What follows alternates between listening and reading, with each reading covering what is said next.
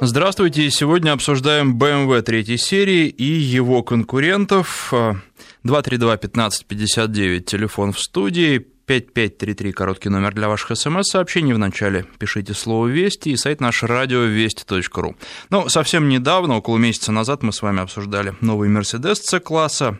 C180. Э, этот Mercedes очень комфортный, но оснащен не очень мощным э, двигателем. Что касается BMW, то у меня, наверное, была все-таки не совсем обычная трешка на тест-драйве.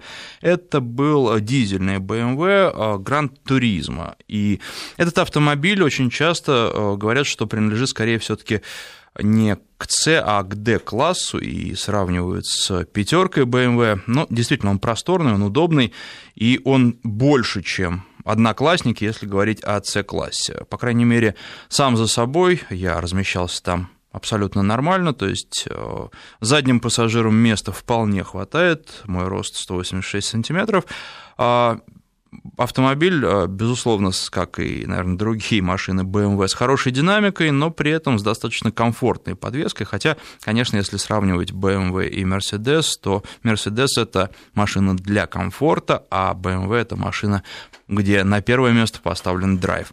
Поэтому BMW немножко более шумный, хотя э, это понятие достаточно э, такое условно шумный премиум-класс, это просто чуть более шумный, и, может быть, это даже неплохо, потому что если бы шумоизоляция была лучше, то водитель вообще бы терял связь с реальностью, и скорость не ощущалась бы никак. А так все таки шум дает о себе знать и дает о себе знать скорость с помощью шума.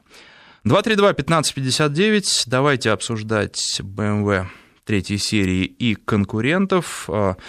Звоните, рассказывайте. Владельцы а BMW звоните прежде всего. Звоните, конечно, владельцу конкурентов, если вы думали о покупке BMW, но потом купили другой автомобиль. Ну и а, конкуренты представлены и на нашем сайте. Здесь проходит голосование. И, в общем, равенство. Вы знаете, практически равенство, хотя нет, у Мерседеса 22%, а у BMW 20%. Сейчас а, по 17% сразу у трех машин. Это Audi A4, Lexus IS и Volvo S60. Кстати, вот Volvo просили вы в одной из прошлых программ в это сравнение включить сделано. Ну и Infinity G замыкает а, список, всего 7% наших слушателей за него проголосовали. 232-1559 телефон. Что касается BMW, то а, машина оставляет очень приятное впечатление, но, как я уже написал в блоге, если бы рассматривать какую-то идеальную ситуацию, когда ничем я не был бы ограничен, кроме своих желаний, то, наверное, на BMW хорошо было бы ездить на работу, когда встаешь с утра, голова свежая, и можно ехать динамично, можно получать от машины удовольствие, а при этом немного пренебрегая комфортом. А вот вечером возвращаться на Мерседесе, потому что Мерседес это машина, которая прежде всего дает комфорт и дает, ну, наверное, даже в некотором смысле расслабиться за рулем. А дальше, э, по сравнению, конечно, салон Мерседеса – это такая вещь в себе, он очень красивый, очень дорого сделан, тем более, что машины, которые были у меня на тест-драйве, что Mercedes, что BMW, они а, были ну, напичканы всем, что угодно, э, что только душа может пожелать, всем чем угодно, и Mercedes, если мне не изменяет память, стоил 2 миллиона 700 тысяч, а BMW 2 миллиона 900 тысяч с хвостиком, то есть э, все возможные опции там а, были установлены. Но если, а, когда садишься в Мерседес, то сразу видишь, что все сделано дорого, и, в общем-то, кому-то, может быть, даже будет от этого не по себе, то в BMW все достаточно скромно. При этом Мерседес требует привыкания. В Мерседесе достаточно трудно сразу сориентироваться, и мне пришлось посидеть, посмотреть, как что устроено. В BMW садишься как в обычный автомобиль, привыкать ни к чему не нужно. А, при этом все очень удобно, все очень комфортно, отличные приборы, обычные аналоговые, но при этом очень приятные, хорошая подсветка. И э, машина действительно доставляет удовольствие. В обеих машинах э, отличные кресла. А, правда, надо сказать, что в BMW удобнее садиться, потому что машина немножко повыше, и это сказывается. А, ну и про место для задних пассажиров я уже говорил, в BMW его очень много, в Mercedes его не очень много, и задним пассажирам будет совсем не так комфортно.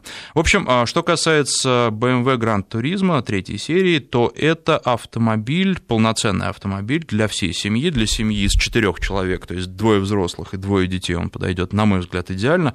Может быть, и трое детей в нем разместятся тоже без проблем. Багажник очень большой и очень удобный.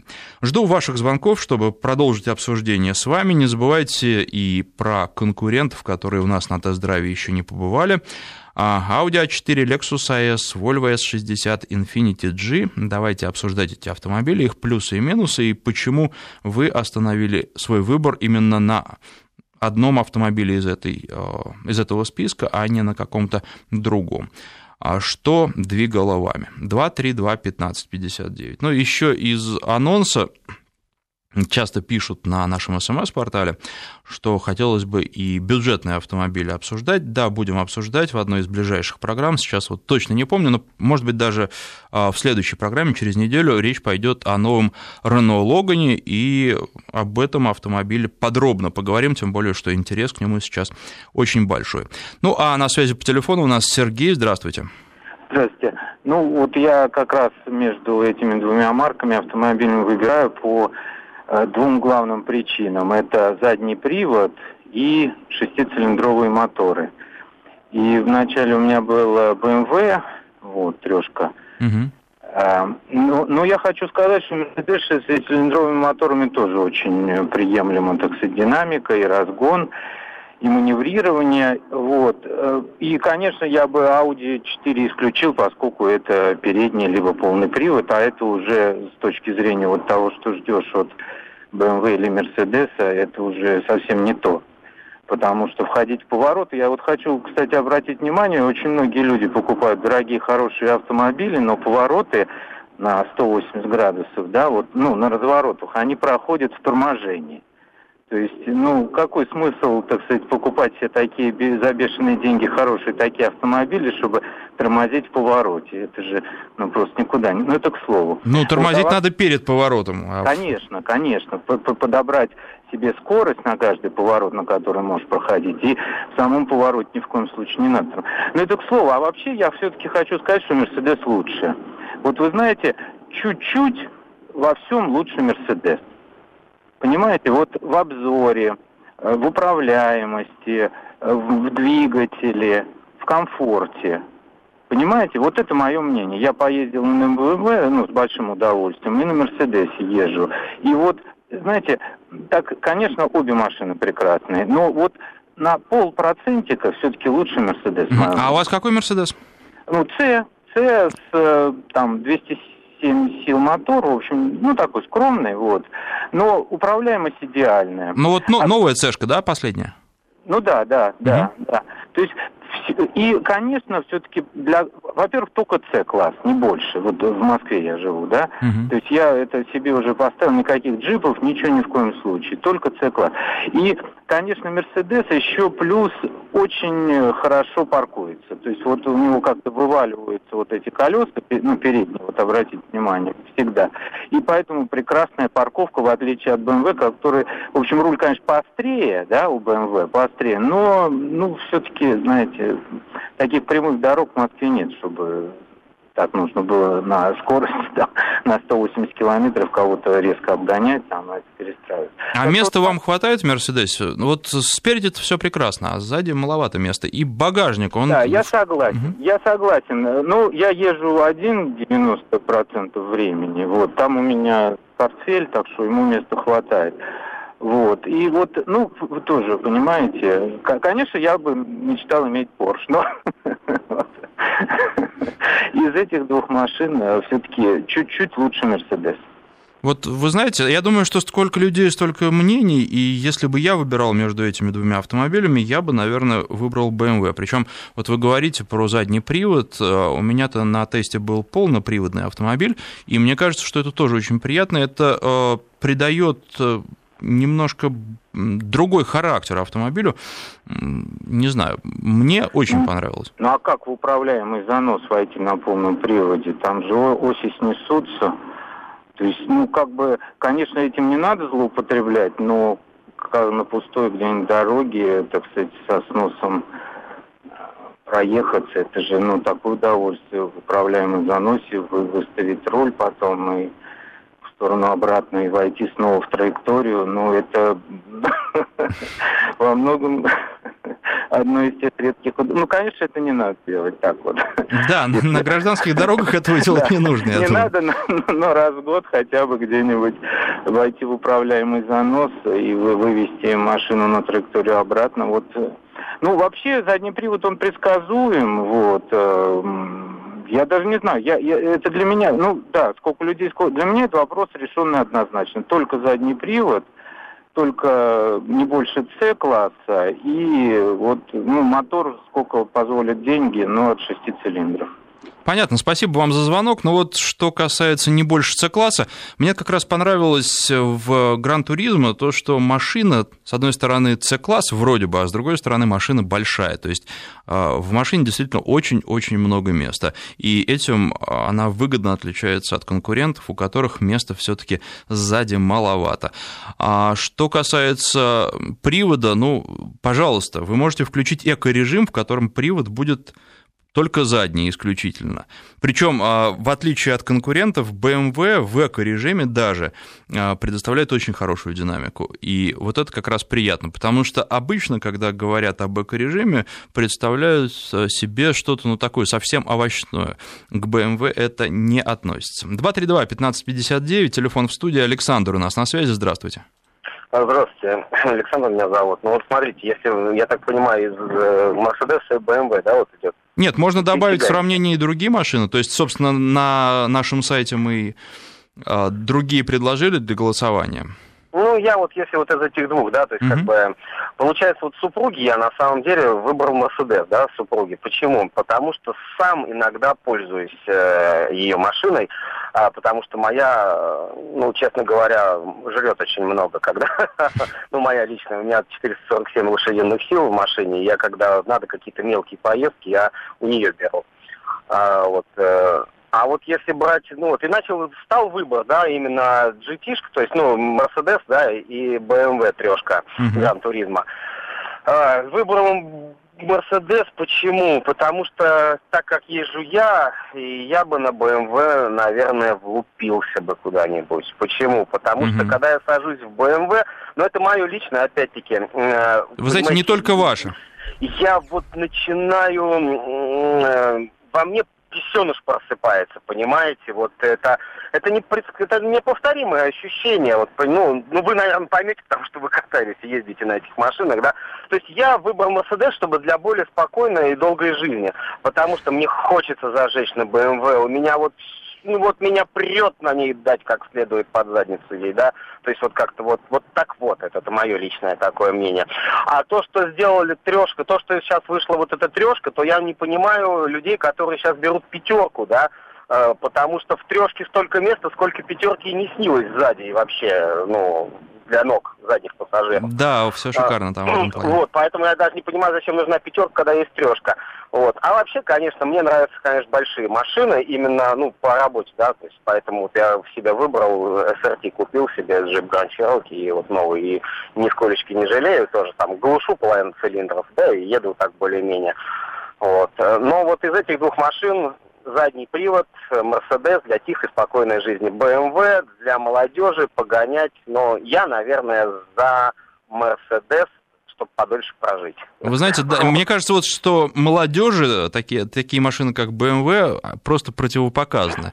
Ни в коем случае нельзя доверять, потому что, ну, я говорю, мне 44 года, и я сажусь, и во мне просыпается дурень какой-то, понимаете? Потому что она настолько едет четко, она настолько рубится четко. Это, ну, это бомба, а не машина на самом деле. Спору нет. Умницы баварцы. Ну вот, надо Вы знаете, мне 41 год, и ощущения абсолютно такие же. Вот а, что касается дизайна салона, вам больше нравится Mercedes или BMW? Ой, BMW, наверное. Конечно, BMW, потому что, ну, все-таки ватненько так, чуть-чуть как-то спокойненько. Ну, оно, она именно такая машина для комфорта, вот Mercedes, да, то есть BMW я, мне бы нравится больше, он больше внутри, он для меня лично лучше, но, говорю, вот чисто вот этого, знаете, вот когда идешь по, едешь по дороге, да, вот эта звездочка впереди на капоте плывет, и ты плывешь, и тебе без разницы, кто тебя обогнал, как ты едешь, ты как бы плывешь и плывешь, да. Это вот именно вот машина для такой езды отлично. Ты сам себе, ты какой-то с чувством какого-то достоинства едешь и все. А в BMW вот мне некому ничего доказывать. На меня какой-то черт внутри меня сидит, и меня он заставляет кому-то что-то доказывать и дать на газ и еще что-то сделать. Ну, это вот такая машина. Дай бог ему здоровья, всем, кто делает BMW, но это не моя песня, не моя история. Александр, вот. спасибо вам за такой эмоциональный рассказ. 232-1559, следующий на связи Радомир, здравствуйте. Здравствуйте. Я вот соглашусь с предыдущим слушателем э, по поводу того, что когда едешь на Мерседесе, вот этот вот прицел, как бы он, знаете, он ну, вызывает такие только положительные чувства, и неохота особо-то на машине гонять, хотя как бы у меня вот Мерседесы были, начиная со 124-го кузова, и тоже в основном Тэшки, большие машины я не люблю, а, и в 203-м кузове была, вот последний, единственное, что не стал как бы брать, Объясню почему. Раньше, как бы, был опыт, я приобретал BMW еще X5, там, 2000 середине 2000-х годов, вот после этого как бы мне BMW вообще не нравится. Сейчас как бы у меня брат купил BMW, ну, сел в машину, прокатился, сам поездил, ну, тоже понял, что не мой автомобиль. Вот для меня было одно время две машины, то есть либо Audi, либо Mercedes. А сейчас, знаете, вот честно сказать, э, был опыт на Infiniti, и эксплуатационные расходы решают все. Вот сейчас Infinity, допустим, они, на мой взгляд, ну, догнали немцев по уровню комфорта, э, по уровню всего, всему вообще в целом, то есть по технологическому оснащению. Mm-hmm. То есть, но переплачивать сейчас, вот, допустим, за этот прицел, вот, э, мерседесовский, вот в данный момент вот все-таки я не готов. Потому что проездил на Мерседесе, последний у меня был э, порядка, наверное, 110 тысяч километров – очень много было ремонтов, связанных с подвесками, хотя, как бы, знаете, в Тюмени у нас дороги хорошие, вроде тут и ям-то особо нету. Но в Infinity прокатили 119 тысяч, поменяли всего лишь два раза опорный подшипник. То есть, ну, о, не, не опорный, извиняюсь, ступичный подшипник. Поэтому и то из-за того, что там резина, видимо, знаете, такая широковатая, родная для нее слишком. Угу. Поэтому вот... Ну вот вы знаете, за Infinity на нашем сайте голосует всего 7% э, слушателей, а лидеры как раз Mercedes и BMW. Ну, знаете, я сам был ярым сторонником, я вот говорю, что именно Mercedes и только немецкие машины. Ну вот меня, честно сказать, вот в последнее время, пока не покатаешься, конечно, ну, этого не поймешь. А, вот в последнее время, может быть, это опять-таки с возрастом что-то связано, но в последнее время я все-таки больше склоняюсь а, к японским автомобилям, то есть премиум вот этих вот этого сегмента. Хотя их раньше на самом деле вот прям не любил, прям не недолюбливал очень сильно, считал, что это не до машины.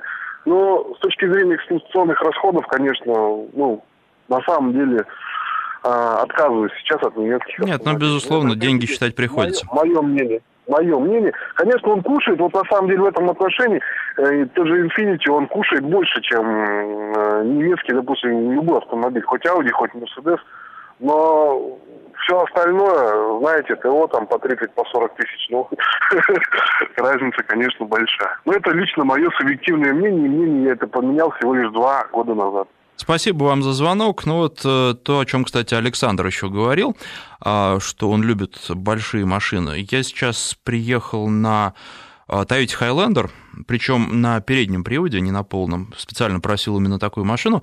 А, в одной из ближайших программ будем ее обсуждать. И действительно от японских машин получаешь какое-то определенное удовольствие. Это совершенно другая машина, отличается очень сильно от обсуждаемых сегодня. И тем не менее, когда вот этот большой корабль плавно плывет по асфальту, и, в общем-то, мне кажется, успокаивает нервы не, не, совершенно не меньше, чем прицел Мерседеса. Ты едешь, никуда не торопишься, никого не стремишься обогнать, и когда тебя обгоняют, это абсолютно все равно. Вот с BMW у многих, по крайней мере, такое не проходит. Если люди садятся за руль BMW, то им хочется давить на педаль газа. Сергей, на связи, здравствуйте. Алло, здравствуйте. Ну, не знаю, комментировать не буду, конечно, остальных слушателей. Мне однозначно нравится BMW, хотя и Mercedes у меня тоже был C-класса, ну, 203, uh 230. Вот, Mercedes, ну, едет хорошо, согласен, для комфорта машина прекрасная по безопасности, но с местом, конечно, маловато. А у меня BMW сейчас 60-й кузов, 2,5 литра ни на что не поменяешь. Шикарная машина, отлично себя ведет. На, на грамотной резине, с, хорошим мотором, хорошо рулится. Хорошо а у вас бензин, дизель? Бензин. Угу. Я просто ездил как раз на дизельной машине. Тут есть свои плюсы. Мне кажется, что вот э, дизель, он хорош для внедорожников, и для таких машин, как э, BMW, он тоже хорош. Э, знаю, есть у меня знакомый BMW, э, тоже у него дизельная машина, тоже обалденная.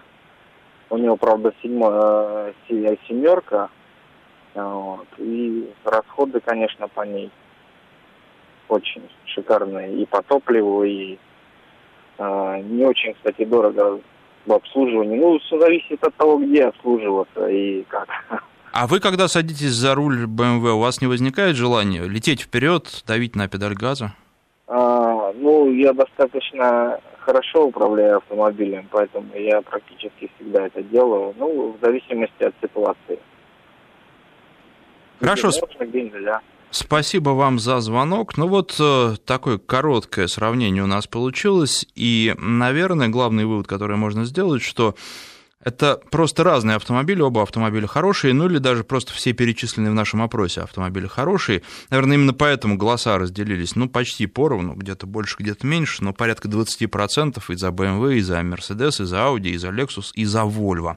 А и тем не менее, здесь уже будет все определяться не какими-то личными предпочтениями водителя. Что он любит, что ему больше нравится. Комфорт, э, управляемость, драйв. Исходя из этого, каждый выбирает. А после новости сейчас у нас буквально через минуту, после новостей придут к нам представители а, компании Ford в студию, с ними продолжим разговор. А пока, поскольку полугодие а, завершилось, хочу немножко о его итогах для российского автомобильного рынка вам рассказать. Потом представителей Ford э, спрошу об их результатах. Продажи новых легковых и легких коммерческих автомобилей в России в июне этого года упали больше, чем на 17% по сравнению с тем же периодом прошлого года, сообщила Ассоциация европейского бизнеса. А за первые полугодие этого года российский автомобильный рынок, к сожалению, снизился больше, чем на 7,5% по сравнению с тем же периодом года прошлого. Правда, проблемы испытывают не все производители. Так, объем продаж Mitsubishi в первом полугодии вырос на 2%, наибольший рост, целых 29%, пришелся на пикап L200. А, растут и продажи новых автомобилей Toyota. А в первом полугодии в России рост составил 5%. Бестселлеры это Toyota RAV4, Toyota Camry и Toyota Corolla. Премиум не отстает, рост продаж автомобилей Lexus на российском рынке за тот же период составил 17%. Самыми популярными у россиян а, стали модели RX, LX и ES. Рост продаж Volvo составил почти 9%. Самым популярным автомобилем в модельном ряду компании в нашей стране стал кроссовер XC60. Кстати, он вскоре будет у меня на тест-драйве. На долю этого кроссовера пришлось больше 40% продаж в России а, марки Volvo. Volkswagen отчитался пока только о глобальных продажах. В мире в первом полугодии было продано почти на 4% больше автомобилей, чем за тот же период прошлого года. Ну и вот когда смотришь на такую статистику, вообще непонятно, откуда же берется спад, за счет кого он происходит. Давайте после новостей продолжим разговор. С Александром Андреевым. А, ну вот, прежде чем представлять гостей, еще отвечу на вопрос на нашем смс-портале. А будет ли обсуждение Tesla Model S? А, вы знаете, нет, Теслу в ближайшее время обсуждать не будем, зато будет электромобиль Mitsubishi, и, если я правильно помню, буквально на следующей неделе я уже возьму его на тест-драйв, а обсуждать его будем в начале августа. Ну а теперь представляю гостей. Старший менеджер по маркетингу и планированию продуктов Ford Денис Марфутин и менеджер по маркетингу легковых автомобилей Ford Мария Царук у нас в гостях. Здравствуйте. Здравствуйте. Добрый день. А, прежде всего, а, какие у вас успехи в первом полугодии а, на российском рынке? А, чего Форду удалось добиться? Ну, в первую очередь стоит сказать, вы как раз сейчас перед новостями озвучили статистику, она не всех э, производителей радует в данном случае.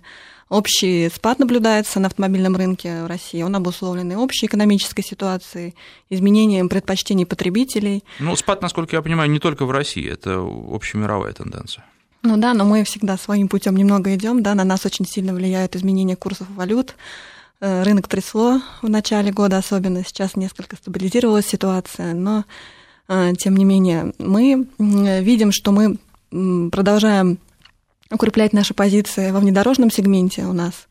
Рост порядка 30% с прошлым, по сравнению с прошлым годом. Но э, что касается более традиционных сегментов, с фокусом и Мандела, где мы представлены, есть общий спад в этих сегментах. Люди начинают все больше предпочтение отдавать внедорожным автомобилям, и поэтому мы наблюдаем в данных сегментах э, падение продаж.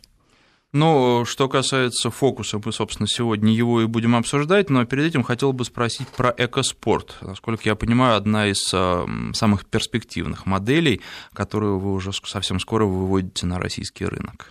Да, мы очень ждем появления этой модели, уже вовсю готовимся, буквально совсем чуть-чуть осталось до того, как автомобили появятся в салонах. Это уже этой осенью произойдет, уже можно будет прийти и купить. А в пресс-парке когда появится? В пресс-парке тоже в начале осени появится. Э, обязательно, конечно, будем рады вам представить эту машину, чтобы вы смогли протестировать, поделиться впечатлениями со слушателями. И мы можем сказать, что на автомобильном салоне, который пройдет э, в конце августа, Крокусе. Конечно, эта модель тоже будет представлена, и тогда уже будет полная информация доступна, можно будет прийти, посмотреть, записаться на тест-драйв. Прицениться и заказать автомобиль, потому что там мы объявим цены. Угу. Ну, посмотрим обязательно и расскажем обязательно, а потом, надеюсь, что и протестируем уже с чувством, с толком, с расстановкой обсудим этот автомобиль. Теперь, что касается фокуса.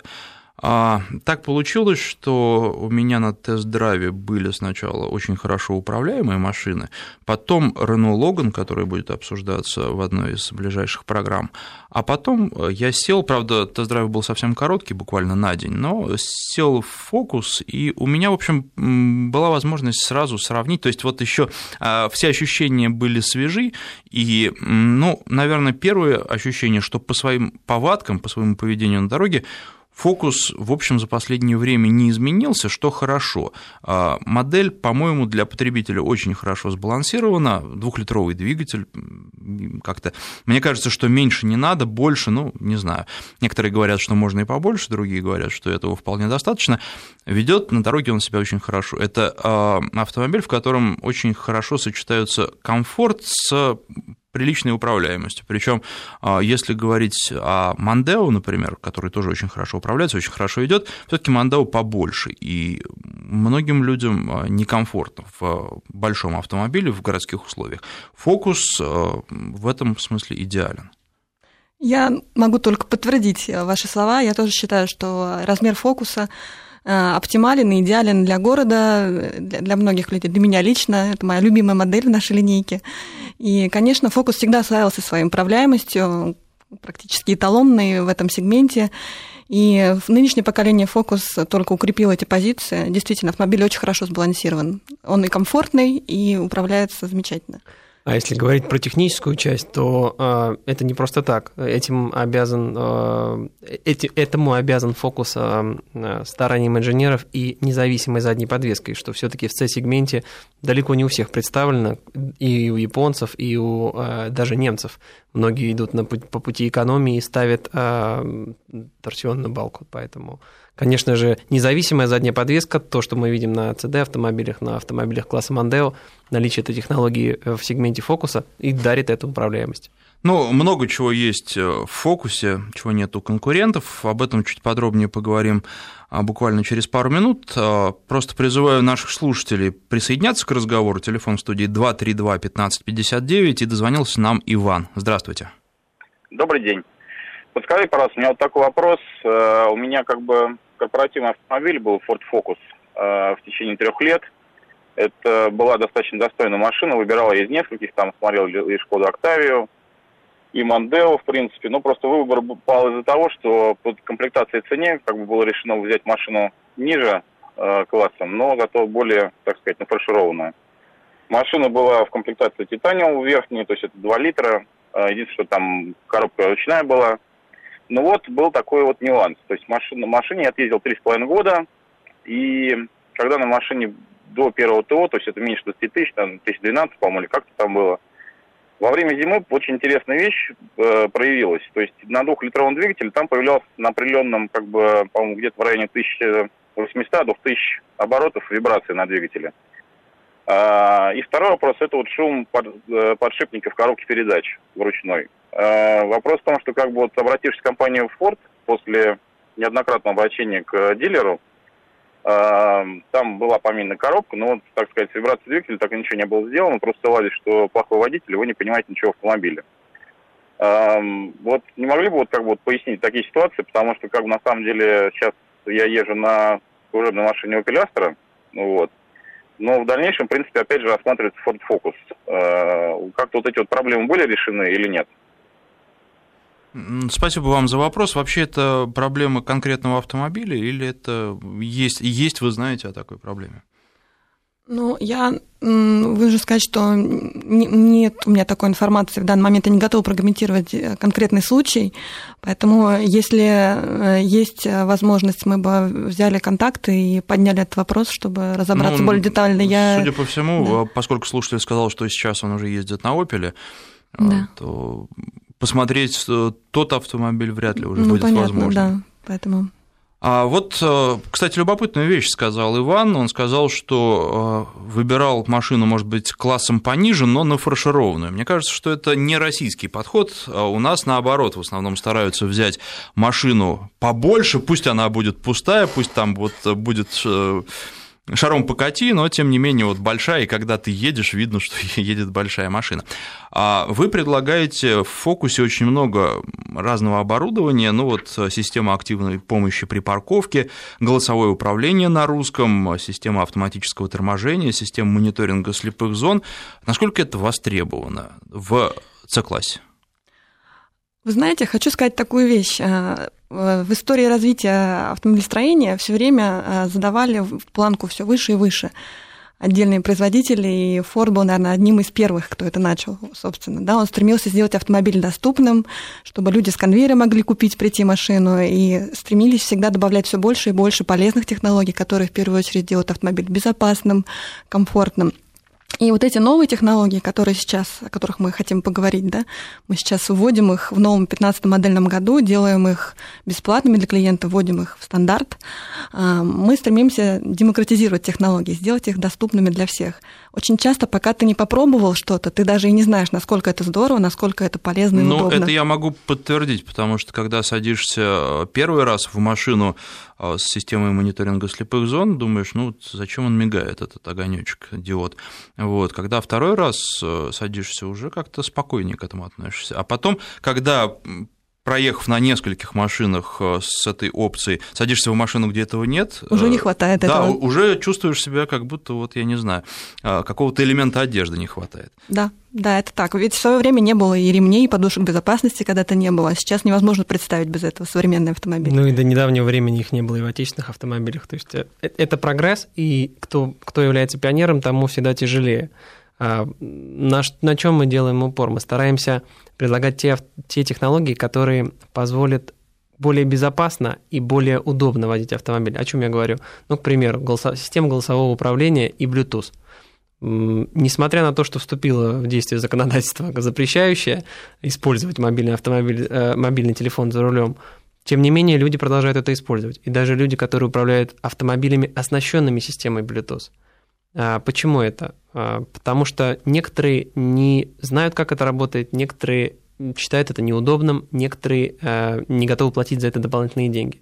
Поэтому мы решили поставить это э, в стандартную комплектацию для того, чтобы такая возможность была попробовать у всех. Потому что как только к этому привыкаешь, телефон автоматически подсоединяется к автомобилю, и все входящие звонки у тебя через э, динамики, соответственно, приглашаются радио, к сожалению, ненадолго, но это все происходит автоматически, соответственно, не отвлекается водитель, и очень удобно. музыка, которую можно с телефона отправлять на, на аудиосистему автомобиля. Без проводов, без подсоединения, по Bluetooth тоже очень удобно. Поэтому это, это прогресс. Мы стараемся делать прогресс доступным. Ну, а, кстати, когда эти опции нормально работают, то это действительно очень удобно. К сожалению, я столкнулся с тем, не на автомобиле Ford, а на автомобиле другой марки, что а, соединение Bluetooth было нестабильным, угу. и ты никогда не мог а, знать, вот когда тебе звонят, пройдет звонок по громкой связи или по телефону тебя зазвонит. Вот это крайне неудобно, и мне кажется, что это создает в том числе и проблемы для безопасности, поскольку если уж эта система есть, то она должна работать исправно. Но я подчеркну, что это претензия не к Форду, это претензия к автомобилю другой марки, которую мы вскоре будем обсуждать. Сейчас на новости прервемся, после них продолжим. С Александром Андреевым. Старший менеджер по маркетингу и планированию продуктов Ford Денис Марфутин и менеджер по маркетингу легковых автомобилей Ford Мария Царук а, у нас в гостях. Продолжаем Ford Focus обсуждать. На связи по телефону у нас Денис. Здравствуйте. Да, здравствуйте. Вот удачно очень я попал, кстати. Дело в том, что у меня, я такой уже э, обладатель третьего Форда Мондео, угу. вот, точнее, потенциально третий, потому что у меня был до этого э, Мондео до рестайлинга, который четвертый 2.5 турбомотор, волевский пятицилиндровый. Потом экобустовский 240-сильный, очень доволен с комплектацией Titanium Black. И вот сейчас вот как раз э, с трудом нашел один единственный автомобиль, который в России, э, юбилейная комплектация, вот. И очень с удивлением узнал и с грустью, что 240-сильных моторов больше в Россию не будет. Я, во-первых, хотел бы уточнить, насколько это соответствует действительности, потому что мотор очень удачный в сочетании с коробкой PowerShift. То есть я был вообще в восторге на самом деле. Проехал 100 с лишним тысяч километров, а ни одного нарекания не было. Вот. И, конечно же, очень хотелось бы уточнить. И второй вопрос, уже такой более, наверное, философский, с точки зрения маркетинга. Вот не кажется представителям Форда, что предлагая тот же Мандео э, с мотором 1.6 вот, барабанной комплектации, они просто убивают имидж модели и марки в целом, потому что э, разница, конечно, колоссальная между вот такими барабанными комплектациями и вот э, хорошей, с хорошим мотором. Вот. Ну вот мы уже говорили о том, что у нас любят много автомобилей за небольшие деньги. Наверное, Мне здесь кажется, в данном случае спрос рождает предложение. Ну, вы знаете, это тоже не совсем, может быть, правильный путь, потому что вкус нужно тоже воспитывать у публики, да, потому что если так вот на самотек все пустить, то будет э, сплошной радио шансон, да, и там новые русские бабки по телевизору. Все-таки нужно немножко, как бы, вот, вкусовые предпочтения корректировать. И вот, я не знаю, 1.6 на Мандео, это, конечно, просто убийство, если честно. Но в любом случае хотел бы узнать по поводу 240-сильного мотора, будет ли он в будущем на новой модели предлагаться. Вот, и, соответственно, комментарий вообще дальнейший, когда модель появится, скажем, mm-hmm. на рынке. Спасибо. Но этот вопрос тоже часто задают. Что ответите? По поводу Мандео. А, разделяю вашу, вашу радость от а, управления двигателем 2.5 а, на механике на до рестайлинговой модели тоже удалось э, больше года поездить на таком автомобиле. И понимаю поэтому ваше желание ездить также на мощном и турбированном двигателе в текущем поколении. Действительно, двигатель 2 а, литра 240 лошадиных сил а, последние последние несколько месяцев уже не предлагается у нас на рынке, но это связано с тем, что а, и сам Мандео уже в течение ближайших 6 месяцев, 9 месяцев уйдет как с конвейера, так и из продаж. А, поэтому на, на конечный период а, производственного цикла а, некоторые двигатели прекратили производить на заводе в связи с отсутствием запчастей и, собственно, концом производственного цикла. Что касается будущего поколения, безусловно, турбированные двигатели 2 литра EcoBoost и будут иметь свое место вверху линейки Мандео, и мы делаем большую ставку на эти двигатели. А, они проявили себя как неприхотливые, как а, турбированные, но в то же время готовые к российскому топливу, и мы будем продолжать продавать их и предлагать их для клиентов. Что касается второго вопроса по поводу 1.6 на Мандео, вы знаете, клиенты разные есть, и эта машина популярна не только у частных клиентов, но также и у клиентов корпоративных, в том числе и ГИБДД, в том числе и а, такси, в том числе и а, корпоративные парки. И для этих людей на первый план выходит стоимость владения. И наверняка для вас и для слушателей не секрет то, что и автомобили премиальных марок также имеют а, автомобили с двигателями даже меньше 2 литров. И автомобили стоимостью 2 миллиона рублей с таким двигателем не воспринимается ни в Европе, ни у нас, а, если мы говорим о премиум, как плохой автомобиль. Поэтому это вопрос восприятия и вопрос того, что человеку нужно. Ну что же, давайте немножко подробнее о вот системах, которые вы предлагаете, как я понимаю, будете предлагать просто в базе, системах необычных и не всегда присутствующих даже в премиуме. Система активной помощи при парковке. У нас тут была большая дискуссия по этому поводу, и один из наших гостей, автомобилист, говорил, что никогда, никогда в жизни я не буду пользоваться этой системой, потому что должно оставаться что-то свое. Вот я сам я не зря, я с точностью до миллиметра умею парковаться, я не зря учился этому, поэтому нет, вот машину с такой системой я никогда не куплю. А многие есть тоже такая распространенная точка зрения. А, люди, в принципе, и не против воспользоваться, но боятся. А вдруг эта машина чего-нибудь там себе не так прочитает и впишется там, я не знаю, в бордюр, в столб. Страшно отпускать руль. Вот а, обоснованы такие опасения? Могу поделиться собственным опытом. У меня более 10 лет стажа за рулем. Я считаю себя достаточно опытным водителем и умею, конечно же, парковаться. Но при этом у меня сейчас уже третий автомобиль, у которого, у которого есть эта система, и я сейчас пользуюсь ей практически каждый день. Просто облегчает, снижает лишний уровень стресса, дает вам, сэкономит вам дополнительные пару минут, и вы с первого раза Э, совершенно аккуратно припаркуетесь и точно вставить, э, встанете в то место, которое есть свободное. Тем более, что вы можете э, встать в очень ограниченное пространство, вы можете ехать самостоятельно и даже побоитесь туда вставать, а система вам поможет туда встать. Вот, поэтому на самом деле стоит попробовать. Я за все время, у меня ни разу не было проблем с этой системой, ни в столб, никуда она не въезжала. Могу подтвердить только личным опытом. Поэтому не бойтесь пробовать новое, оно действительно удобно и полезно. Голосовое управление на русском, насколько это удобно и тоже востребовано?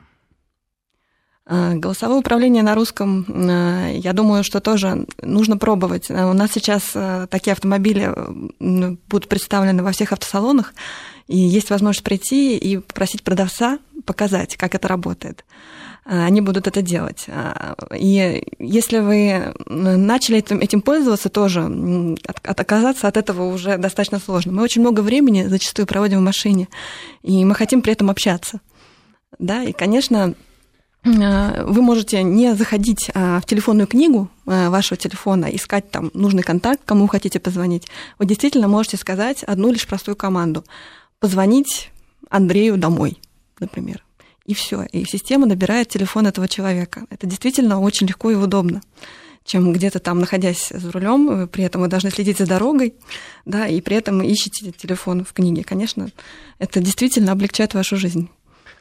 Ну и также приятно иногда поговорить с своим автомобилем, благо, что у него приятный а, женский голос. И э, теперь, э, даже если вам приходит смс на телефон, этот приятный голос может ее зачитать, что тоже удобно и достаточно свежо. А что касается акцента, если русская речь с акцентом, а, система воспринимает ее? Система тестировалась, и если, могу сказать, что если система с первого раза не распознает команду, она может предложить варианты. Если она не поняла, а, кому именно позвонить, она может э, предложить варианты, и вы можете подтвердить. Вот, то есть она интерактивная, она помогает вам. Просто помните, вот этот был ролик э, Eleven, когда в лифте там шотландцы пытаются объяснить, что нужно им на одиннадцатый этаж. Там ну, тоже голосовая система. Благо, что есть аналоговое управление, его никто не отменял, и если даже вдруг вас не распознали, то вы можете рукой все равно это использовать. Да, это помощник, который не, в обязательном порядке вам... заменяет. Да? 232-1559, Александр у нас на связи, здравствуйте. Да, здравствуйте. Ну, насчет того, что распознает, э, согласен с вашими гостями. Я тут в Форде Куга издевался, разными голосами говорил, оно все понимало, все там. Вот. Но у меня другой вопрос. Можно маленько покритиковать компанию Ford? Вот именно, даже, наверное, саму компанию. Мне супруге понравился Ford Edge. Ну, знаете, да, вот у вас такой есть, наверное. Э, и у меня вопрос. Ну, почему нельзя написать 249 лошадиных сил? Ну, вот тут нормальный вопрос, наверное, да?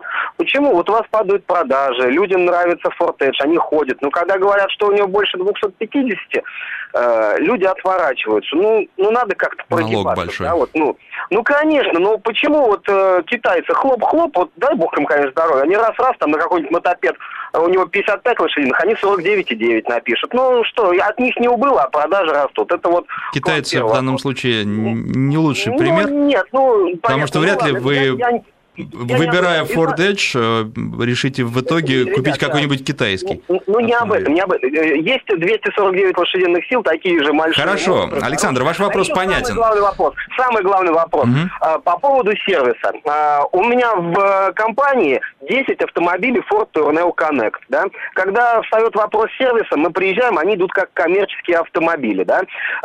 Хотя те же самые колодки, те же самые стойки стабилизаторов, все от Ford Focus. Когда я у сервисе спрашиваю, э, ребят, ну почему в два раза дороже колодки и стойка стабилизатора на 700 рублей дороже? Ну это же коммерческий автомобиль. Я говорю, а я его могу поставить на Ford Focus 2? Можете, они одинаковые. У меня вот а, Александр, вопрос понятен, просто вы, наверное, хотите, хотите и ответ услышать. Вот чтобы его услышать, да. чтобы времени хватило, давайте сейчас уже точку поставим и послушаем наших гостей. Вопрос по поводу э, мощности двигателя. Э, очень хорошо, что вы сами упомянули по поводу китайцев.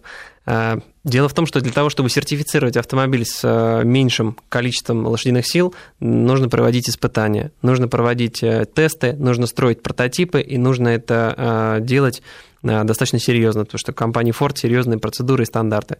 Наверняка у других производителей, в том числе китайских, может быть, есть какие-то менее серьезные и менее строгие процедуры, требующие меньших инвестиций. Мы Э, слышим это и понимаем это, и на других наших моделей, у которых сейчас э, мощность больше 250 э, лошадиных сил, мы приложим все усилия, чтобы предложить рынку 249 лошадиных сил.